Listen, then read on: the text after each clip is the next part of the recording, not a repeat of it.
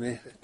عرضم به حضور شما که می‌دونم همه حتما این سوال اول بوده و خیلی هم اینو پرسیدن. هر جا که رفتی می‌دونم که تو کوچه و خیابون و هر جلسه ای که بوده و ایمیل و اسکایپ و هر طریقی بوده پرسیدن آقا نظرتون راجع این منشور همبستگی چیست؟ حالا ما هم همین رو دوباره می‌پرسیم. بفهمید این نظرتون چیه. ببینید منشور همبستگی راستش شما اگر هر اقدامی تو صحنه سیاسی ایران به خصوص هم تو این روزها. بعد فضای مجازی هم بسیار فعال. همه ایرانی ها که دیگه الان ماشاءالله همه تحلیلگر سیاسی هن و تحلیلگر امنیتی هن و اینها. اینه که ببینید هر اقدامی شما انجام بدید هر ابتکاری که شما به خرج بدید بالاخره مورد نقد قرار می‌گیره مورد حمله قرار می‌گیره. یا اساسا مورد تشویق قرار می‌گیره. حالا فرقی هم نمی‌کنه. در صورت اظهار نظر همه می‌کنن دیگه. و در ارتباط با منشور همبستگی هم در واقع همینطوره. خب عده زیادی که می‌بینیم که یا می که یهو واکنش نشون میدن کسانی که انتظارات بیش از حدی داشتن. و فکر می‌کنن الان یه منشوری بیرون میاد همه مشکلات اینا رو حل می‌کنه. همه مسائلی که اینا دارن یه منشور میاد حل می‌کنه. بعد وقتی میاد بیرون میگن این بود ببینید یه بخشیش برمیگرده به در واقع انتظارات بیجایی که از یه منشور داشتن. انتظارات بیجایی که از این ابتکار داشتن. از نظر من سابق بر اینم من اعتقادم بر این بود که این نوع از تلاش ها نمی‌تونه مشکلی از جامعه ایران حل کنه.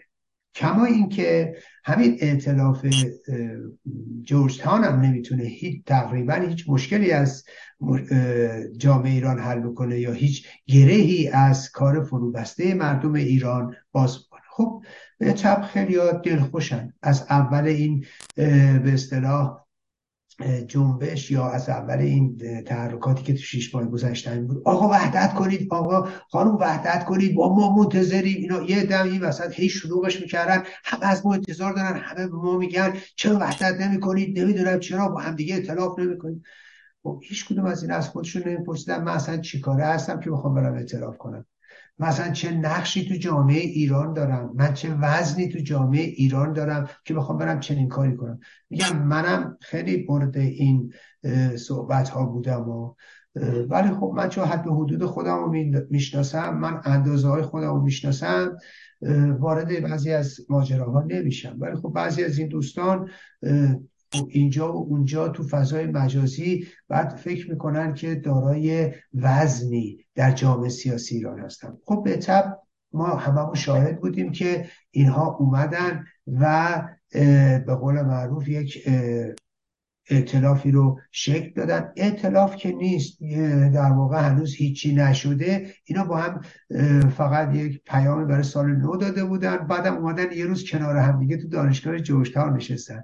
یعنی اول با هم نشستن بعد اومدن رفتن تا حالا یه اعتلافی. خب کاملا مشخصه که سراسیمگی تو این هست. و نکته بعدی ببینید من حالا خدمتتون ارز کنم.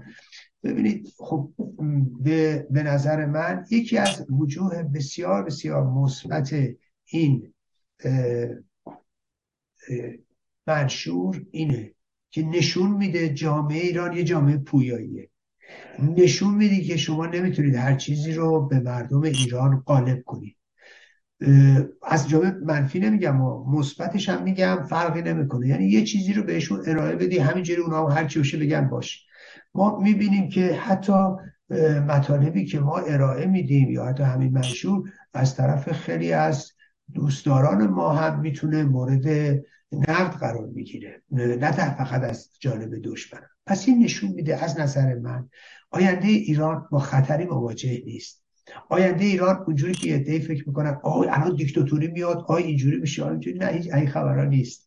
چون مردم اونجوری نیستن. چون فضای مجازی هست. چون تبادل افکار و عقاید هست تعاطی آرا هست. به همین دلیله که من خطری احساس نمی کنم نمونهش همین منشوری که میاد بیرون و شما می‌بینید سر تا پای اینو کلمه به کلمهش رو مورد نقد قرار میدن. بعد شما فکر کنید توی همچی جامعه ای توی همچین فضایی کسی می‌تونه بیاد دیکتاتوری کنه. اونم بعد خامنه ای اونم بعد از از همگسیختن سیستم سرکوب اونم بعد از باز شدن فضا اونم بعد از در واقع فوران این انرژی هایی که به نوعی بسته شده این باز بشه یه دفعه سر این داستان خدا می‌دونه تا کجا میره. ببینید پس همه اینا به نظر من موضوع بسیار بسیار مثبتی بود در ارتباط با این منشور. پس این منشور اولیش نشون میده که جامعه ایران پویاست. جامعه ایران بله قربانگو نیست. جامعه ایران نقد می‌کنه. جامعه ایران فکر می‌کنه و کلمه به کلمه می‌تونه بیاد و نوشته شما رو منشور شما رو ابتکار شما رو نقد کنه. این خیلی خوبه این خیلی مثبته. ببینید این منشور قرار نیست کاری بکنه. عجیب و غریب نیست نترسید. دوستان عزیزم همه اونایی که شما نگران هستید از موضوع مثبت ها اون دشمنان رو ولشون کنید. خب؟ اونا که از موضوع مثبت نگرانن من بهشون میگم آقا نگران نباشید. همین برخوردی که دارید می‌کنید. همین واکنشی که دارید نشون می‌دید همین واکنشی که جامعه ایرانی نشون میده نشون میده جامعه ما پویاست. این نشون میده که نمیشه جنس تقلبی بشه انداخت این نشون میده که هرچند ما به کسی علاقمند باشیم به جای علاقمند باشیم به یه نهادی علاقمند باشیم به یک اعتلافی علاقمند باشیم اینجوری نیست که هرچه سنم گوید هرچه سنم گوید نیکو گوید. خب؟ نه اینجوری نیست. هرچی یار ما میگه همون درسته. نه اینجوری نیست. این یه مسئله است که خب خیلی مهمه. ببینید مسئله بعدی برمیگه. من که همینجور که ارز کردم می‌تونم توی این منشور آشفتگی رو ببینم. مهمترین مشکل یعنی من اینجا بهتون بگم که بزرگترین اشکال این منشور می‌دونید چیه؟ بزرگترین اشکال این منشور این بوده که خاصه هوای همه رو داشته باشه. وقتی شما می‌خواهید هوای همه رو داشته باشید بدون دشمنی همه رو می‌خواهید. یا بدون مخالفت همه رو برمیانگیزید. یا بدون که مشکلی رو حل نمی کنید بلکه برش میافزایید. به نظر من چه بسا هدف تهیه کنندگان این منشور هدف مثبتی بوده. من که مثبت می‌بینم. خب یعنی اینا مقاصد شومی نداشتن. اما وقتی تو می‌خوای همه رو راضی نگرداری اون وقت همه ناراضی میشن. و این رو هم خدمتتون بگم. ببینید در این به نظر من در این منشور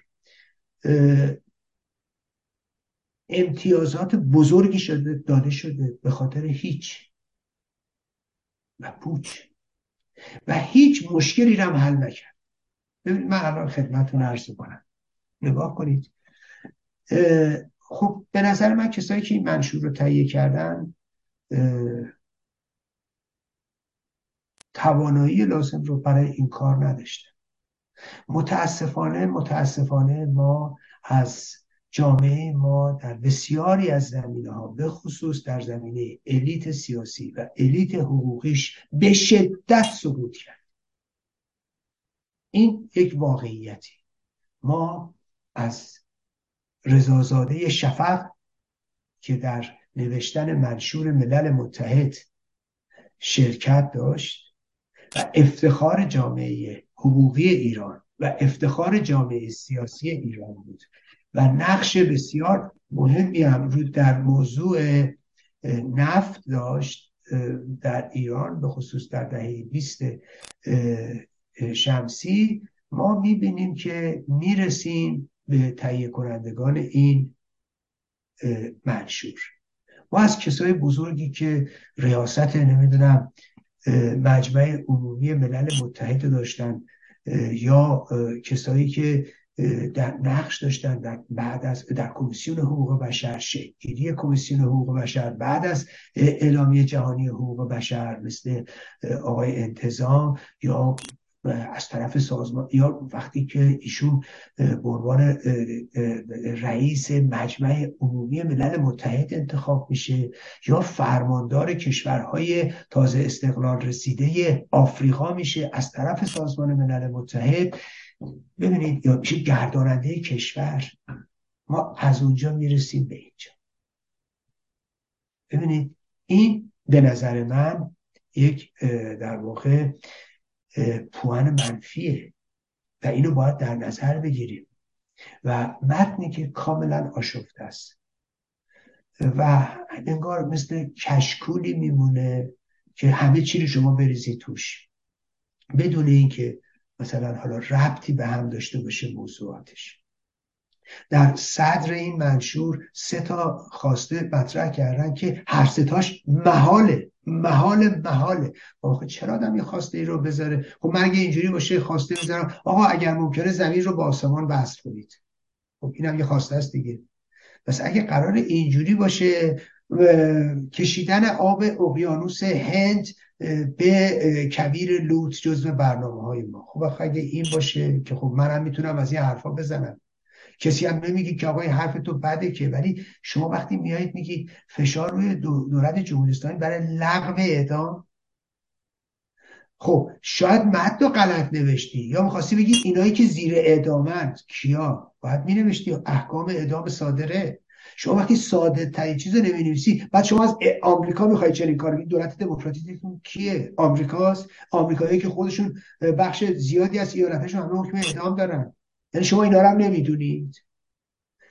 خب این مد اولیش که غلطه که بعد نظام جمهوری اسلامی همه چیزش با اعدامه و میگه و اصلا نگاه ایدئولوژیکش رو اعدامه. میگه ولکم فی قصاص حیات یا اول الالباب یا آقا در قصاص زندگی حیات شما می‌خوام میگه اعدام نکن. اگه منظورت اعدام زندانیان سیاسی اعدام کسانی که زیر حکمن یا اعدام براشون صادر شده متنتون اشتباه نمیشتید آخه یه متن حقوقی رو که اینجوری نمی نویسن که که ازش صد جور برداشت بشه کرد. یا انقدر گل گشاد باشه گرجیر بشه توش تیغ. حقوق بسیار بسیار مهمه. نگارش متن حقوقی بسیار مهمه. گاه من تو سازمان ملل دیدم رو ساعت ها صحبت می‌شد که توی یه دونه قطنامه بنویسن گزارش یا بنویسن شایعه. بر اساس ریپورت ها فلان یا رام ساعت ها بحث می‌شد سر یه شایعه و سر یه خبر. حالا خبرم ممکنه گزارش گزارش هم ممکنه نادرست بشه. ولی ببینید این دوتا با هم فرق می‌کنه به لحاظ حقوقی. مصدق دادگاه لاهه رو برد در موضوع نفت با دولت انگلیس به خاطر یه ویرگول. یه question of ویرگول. یا آقا این ویرگول رو که اینجا گذاشتی شما اینجوری خونده میشه. وگرنه این ویرگول نبود. این ویرگول رو گذاشتن اینجوری که من میگم خونده میشه نه اونجوری که شما میگید و مقصود من حاصل میشه نه مقصود شما. یه ویرگول انقدر مهمه. بعد همینجوری میری میشینی انشا نویسی می‌کنی.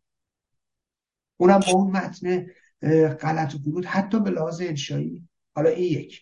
خب بیا مثلا درخواست می‌کنید بستن سفارت خونه ها دوستان عزیز یا شما تو آسمون سیر می‌کنید یا روی روی پاتون رو زمینه.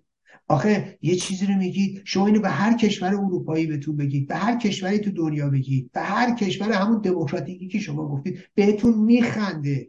می‌فهمه چقدر شما با عالم سیاست بیگانه اید و شما رو جدی نمیگیرتتون. چرا نمی‌گیره؟ برای اینکه همین الان روسیه رو نگاه کنید. روسیه ای که با اروپا داره میجنگه. روسیه که تحریم مطلقه. روسیه که تو المپیک کمیته ملی المپیک عضویتش فعلا شرکتش در مسابقات لغو کرده. یوفا اتحادیه فوتبال اروپا لغو کرده. فیفا لغو کرده. تو جام جهانی نتونسته بیاد. بعد من خب می‌خوام ببینید بعد این سفارتش همه جا بازه. همه جا سفارت داره. بعد شما می‌خواهید مورد دولت جمهوری اسلامی رو ببندن. آخه شما فکر نمی کنید اساسا در جنگ هم سفارت رو نمیبندن جنگ ایران و عراق سفارتشون دو کشور نبستن. آخه چطوری شما این چیزها رو می چطوری شما فکر نمی کنید به این موضوعات به این سادگی؟ و بعد نکته ای که عرض می‌کنم خدمتتون ببینید مسئله خیلی مهمی که امتیازاتی که داده شده.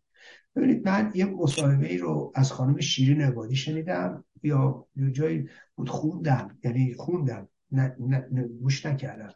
که ایشون صحبتشون اینه که مواردی که در این در واقع منشور مطرح شده این باستاب خواسته های مردم ایران من به جرأت می‌تونم بگم که خانم شیرین عبادی قفلت کردن از بزرگترین خواسته مردم یا توجهی به خواسته مردم ایران نمی‌کنن. خواسته مردم ایران یه چیزی بود. جانم فدای ایران.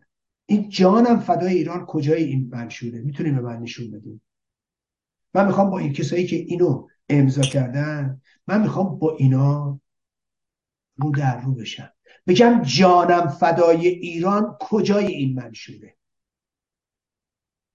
دیگه از کرد ببینید همپای زن زندگی آزادی. شما همه این متن رو رفتی یه جوری چرخوندیش تا بشه محسا اسم متن رو یه جوری کردی بشه محسا خب؟ بسیار.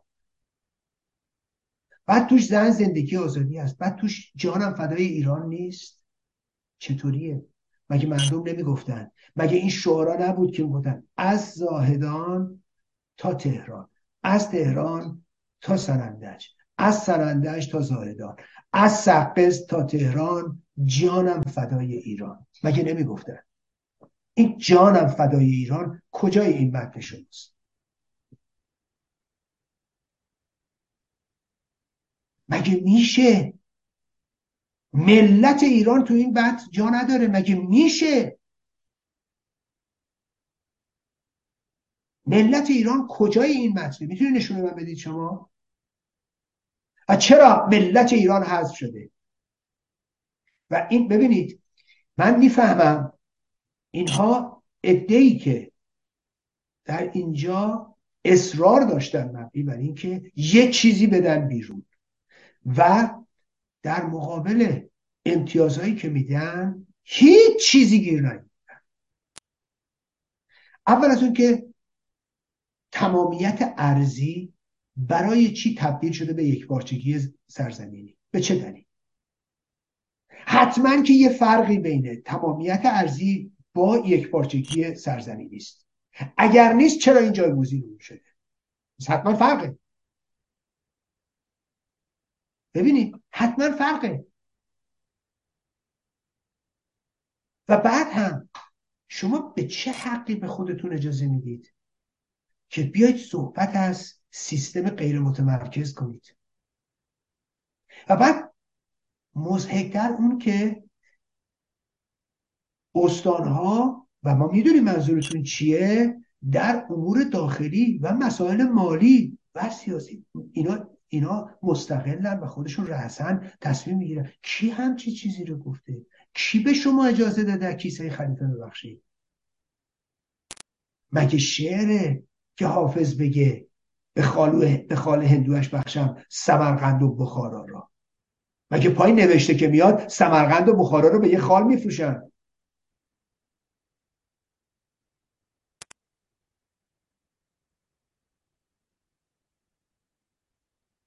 در دنیای مدرن اونم چی؟ در ایرانی که رنج می‌بره از فقر و مکنت و نداری هر کی بشین اونجا سیاست های مالی خودشو بریزه. مثلا کی به شما اجازه داده همچین موردهایی تصمیم گیری کنید؟ با کدوم پشتوانه؟ با کدوم پشتوانه حقوقی؟ با کدوم پشتوانه مردمی؟ اینو در بعد شما چطوری راجع به سیستم آینده ایران تصمیم گیری می‌کنید؟ من خودم یه جمهوری خواهم. ولی شما چجوری راجع به سیستم آینده ایران تصمیم گیری می‌کنید؟ و اینه که محل مناقشه است. بعد شما یک بار از زبان فارسی استفاده نکردید در اونجا. زبان فارسی زبان مشترک مردم ایران در طول هزاران سال. اگه می‌تونی توی متن شما اینو نیارید. چسب ملیه. اینجا بر ایران صدها ایل و طایفه و خانواده و خاندان و نمی‌دونم اشیره و اینها حکومت کردن. چه ایرانی چه غیر ایرانی چه ترک چه عرب چه مغول چه تاتار.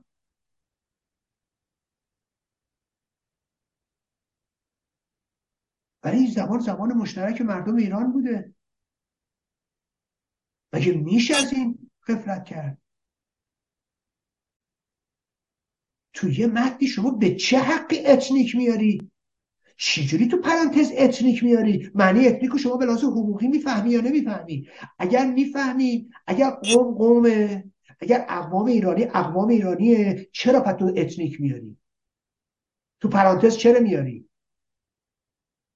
به چه حقی شما این موارد رو میارید؟ اتنیک یعنی یک در واقع مجموعه ای که ملتن ولی هنوز دارای حقوق ملیشون نشدن. اینا دنبال اینن. و این کاملا از این کلمات کاملا از خلال این کلمات از نظر من تجزیه میاد. و دعواهایی که توش خون هست. حالا به چه علتی گذاشتن چیه؟ امضای عبدالله محتدی رو بگیرن. محتدی که تمام نیروهای کرد یک امتیاز تمام نیروهای کرد علیهش توی هفته ها و توی در واقع اظهار نظراتی که می‌کنن مستقیم یا غیر مستقیم موزگیری کردن. یعنی شما این همه امتیاز دادی بدونی که یه دونه امتیاز گرفته باشی. اینه سیاست. اونم چی؟ شمایی که وجه غالب مردم ایران هستی با کسر کوچکی از مردم ایران. این همه امتیاز بدی و اون قدم نگیری. برای یه امضا. اساسا کل بود این به اصطلاح اعتلاف فکر می‌کنید چی هست؟ یا فکر می‌کنید منشور چیه؟ آقا شاهزاده رضا پهلوی چند تا خودش تنهایی تا حالا از این چیزا داده بود بیرون؟ منشور خودش نداده بود بیرون. گوش شد؟ چی شد؟ فکر می‌کنید مثلا اونا که کارساز نبود مثلا این میشه؟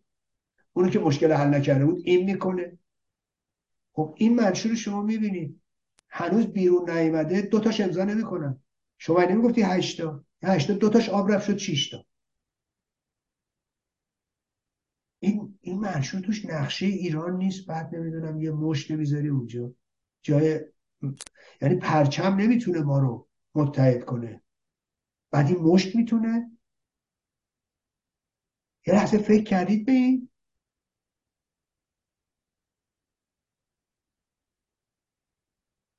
ببینید. گفتنی راجع به این موضوع این در واقع منشور زیاده. اما اما یه نکته دیگه هم هست. ببینید اتفاقا یه وجه مثبتش حالا منفیاش رو گفتم که کیسه خلیفه بخشیدن یه مثبتش نشون میده سر خود آقای رضا پهلوی که ایشون نشون میده که آقا اتفاقا ایشون اونجوری که همه فکر می‌کنن که مثلا تبلیغ می‌کنن. نه که همه که نه اونایی که دشمنان ایشون تبلیغ می‌کنن اتفاقا آدم اهل معامله ای حالا من من اینا کاملا مخالفشم. و من این مواردی که ایشون پاش امضا کردن اگه من بودم محال بود امضا کنم. و محال بود چنین خاص خرجی هایی می‌کنم که البته ایشون می‌کنن. خب اینم تفاوت منه با ایشون. در هر صورت خیلی مشخصه که من هم به لحاظ سابقم هم به لحاظ نوع کارم هم به لحاظ شخصیتی خوب متفاوتم از ایشون.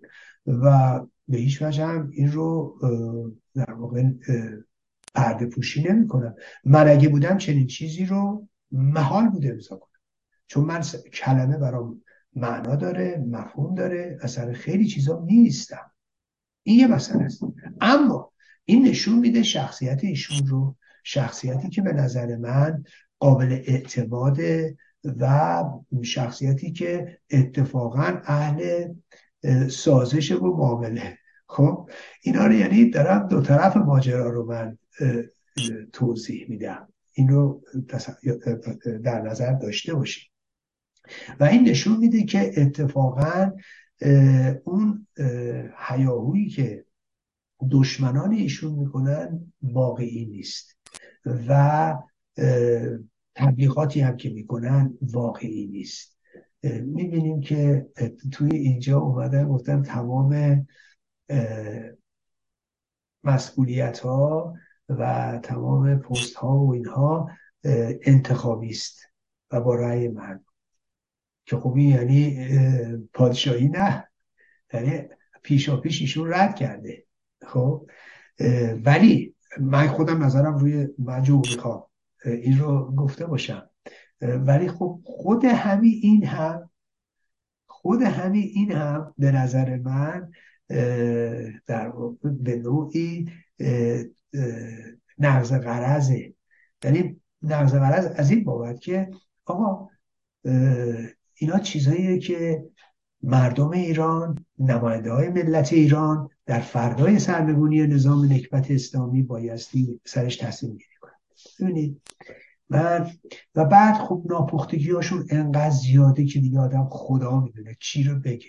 مثلا نمی‌دونم دو تا دونه کنوانسیون خب معلومه مثلا می‌خواستن دم کارگرا رو ببینن یا چپا رو ببینن به قول خودشون زن رو به زن خودشون.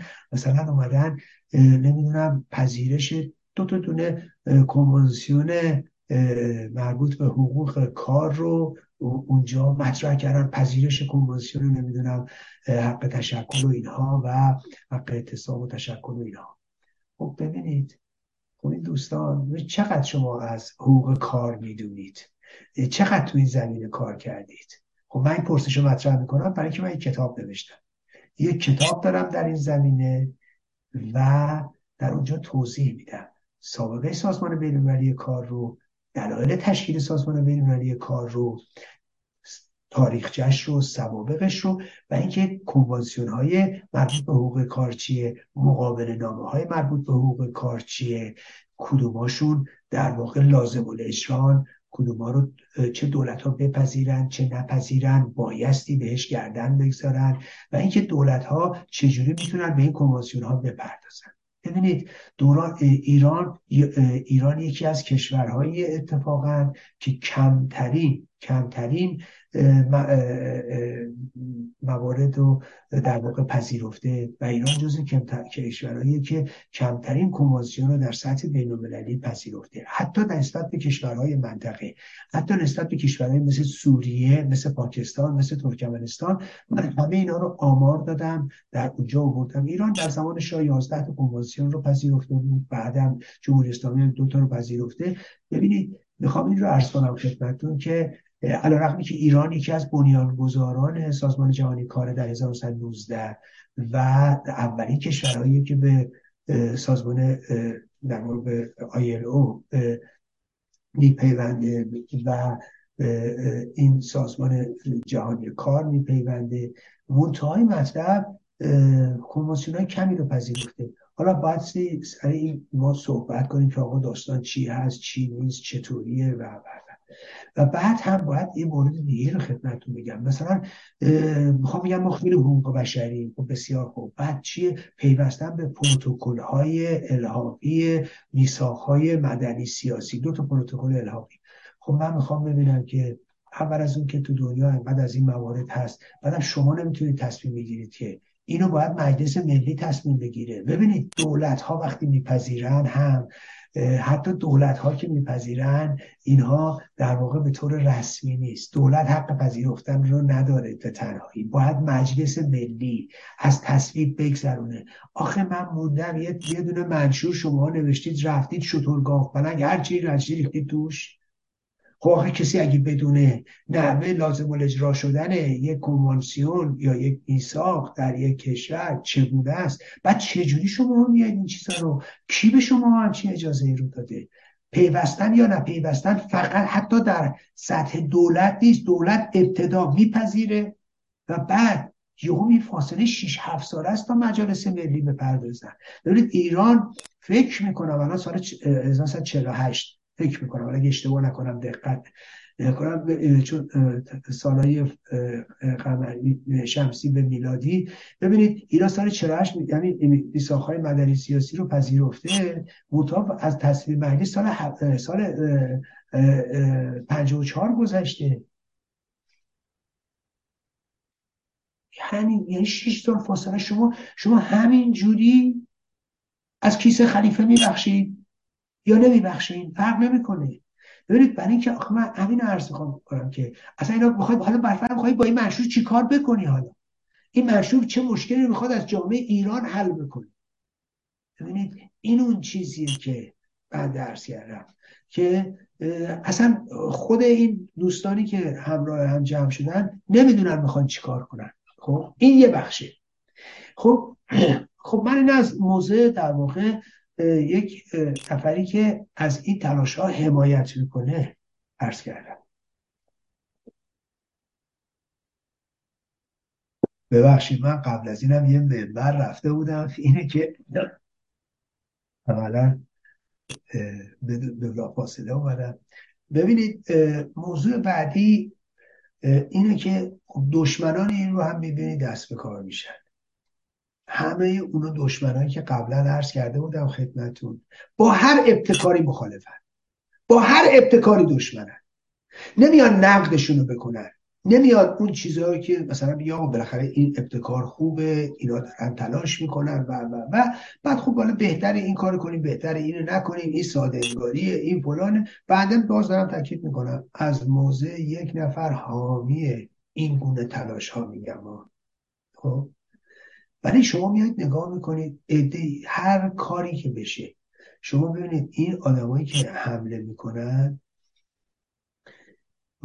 اینجا شما فکر نکنید که اینا با ماهیت یک کاری. مثلا با یا ماهیت یک پدیده مخالفت. نه من اینو بهتون بگم.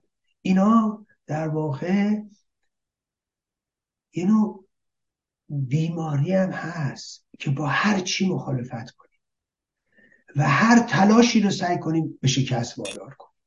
هر میزی رو به هم بریزیم. ببینید من یه نمونهش بگم خدمتون ادهی تلاش کردن زحمت کشیدن بیش از 500 تا خانواده داغدار یا زندانی یا فعال حقوق بشر یک پیمان دادخواهی رو امضا کردن. هیچی هم نیست. نه قرار قدرت نه حکومت نه پادشاهی نه نمی‌دونم سلطنت نه حکومت مادام العمریه. نه می‌خوان به کسی مسندی بدن نه می‌خوان از کسی مسندی بگیرن. فقط یک پیمان دادخواهی. همین. یه عده از همین کمونیست های قزمیت راه افتادن. فشار روی آدما که امضاشون رو پس بگیرن. حالا توی 500 تا مثلا تونسته امضای 5 نفر رو پس بگیره. این فکر کرده هنره. یعنی یه درصد. بابا من یه درصد. دیگه که خمینی هم می‌گفت کمتری. این که دیگه آماره که. آخه خجالت نمی‌کشی.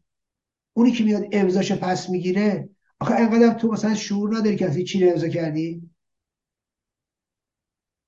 یعنی این امضایی که می‌کنی برای امضا احترام قائل نیستی.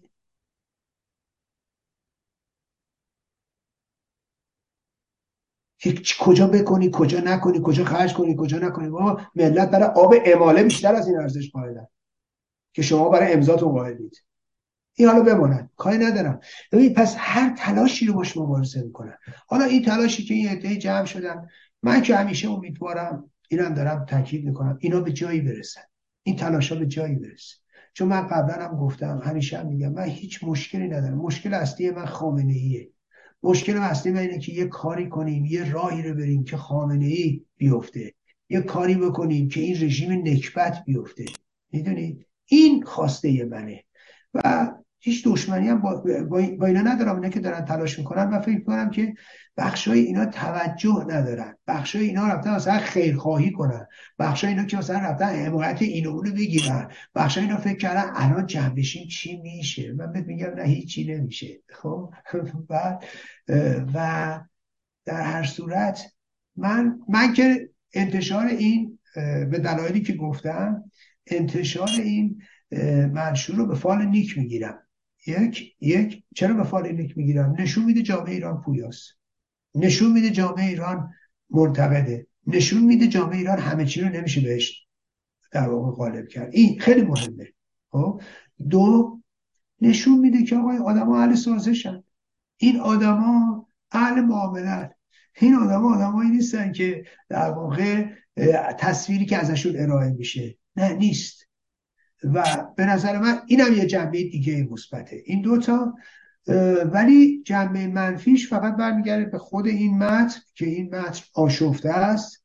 این متن خواسته هوای همه رو داشته باشه. به نظر من قفلت کردن و به همین دلیل حمایت بسیار بسیار کمتری رو می‌تونن جلب بکنن و این اقدام از نظر من که از سوی این جمع صورت گرفته اقدامی کاملا اشتباه کاملا اشتباه و به نظر بایستی